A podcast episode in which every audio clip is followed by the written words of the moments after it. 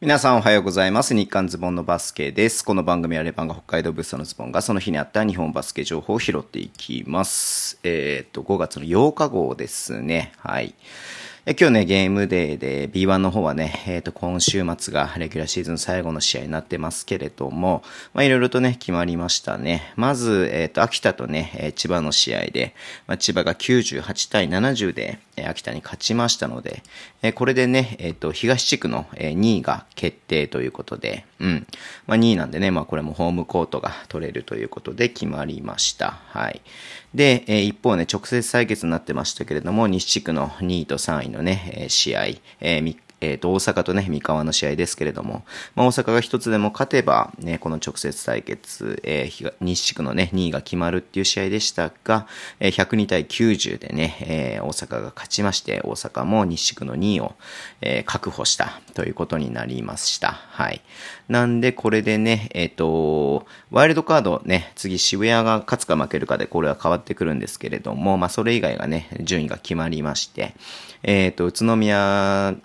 と、あまあ、宇都宮はもともと決まってたけど、宇都宮が、えっ、と、東区1位で、えー千葉が2位で、えー川崎が3位と。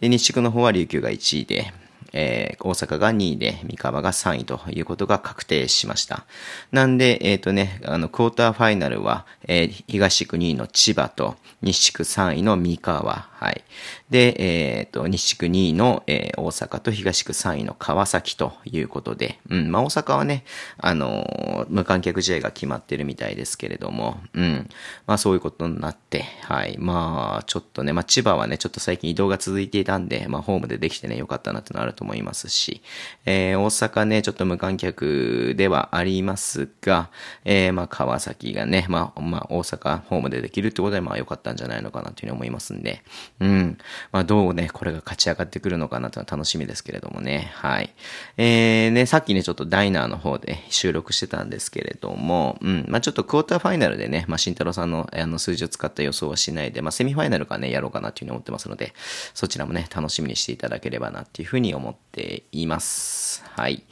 で、えっ、と、B2 ね、えっ、と、チャンピオンシップじゃないや、プレイオフ、いつも言い間違っちゃうんだけど、プレイオフね、はい。が、昨日からね、始まっていましたが、うん。えー昨日ね、大、大逆転じゃ言い方おかしいな。えっ、と、逆転、最後の最後で逆転されて、で、さらにそれを逆転し返したね、え仙台と西宮の試合ね、今日も、え仙台がなんと3点差でね、勝っ、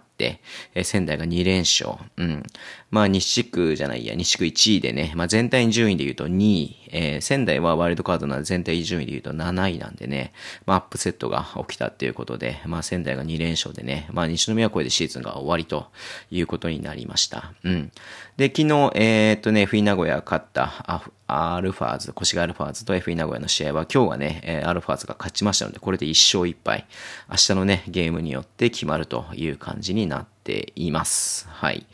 で、えーとね、土曜日の日から始まりました、えー、栃栃木だって何で栃木って言ったんだろうな。はい。茨城と、えー佐賀の試合は、えーさ、栃木が、栃木なんて栃木っつうの ダメだな。はい。疲れてるな。はい。茨城とね、はい。えっ、と、佐賀の試合は、茨城がね、101対93で勝ちまして、まず1勝ね、勝ったということで、はい。で、群馬と山形の試合も、えー群馬が勝ちまして、まあ、群馬がまず1勝ということで、明日ね、えー日曜日の日に、え茨城と群馬それぞれ勝てば、まあ、このままね、決まるということで、えー、冬名古屋と、えー越谷の試合はね、まあ、いずれにしろね、3戦目なので、え決まるという形で、まあ、ちょっとね、楽しみだなっていうふうに思っています。はい。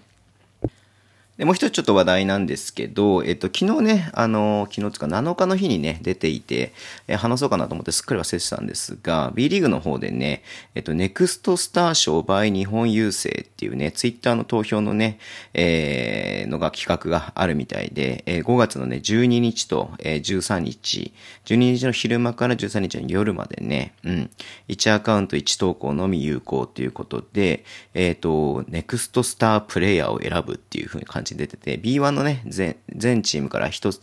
選手のみね、それぞれピックアップされていて、えっ、と、何なの？ネクストスターってのはそもそも何なのかなっていう、ちょっと、そのネクストスターの定義がちょっと書いてないんでわからないんですけれども、うん。あ、書いてあった。ごめんなさい。えっと、2021シーズン、20、20、21シーズン、最も成長し来季の活躍が期待される選手として、え各チームから一人ずつ選んで、それをね、ネクストスターっていうふうに定義して、えー、ね、投票するっていうことなんですけども、レバンガからは中野司、秋田長谷信宇都宮千葉が、えー、赤穂くん、ね、えっ、ー、と、アルバルクが小坂部くん、えー、渋谷が龍ちゃんなんだね。うん。えー、川崎がまっす横浜が森川、えー、新潟が西田、えー、富山が岡田、信州が三井、三円がサーディラベナ、三河がアビイ、えー、名古屋が斎藤匠、えー、滋賀が前田、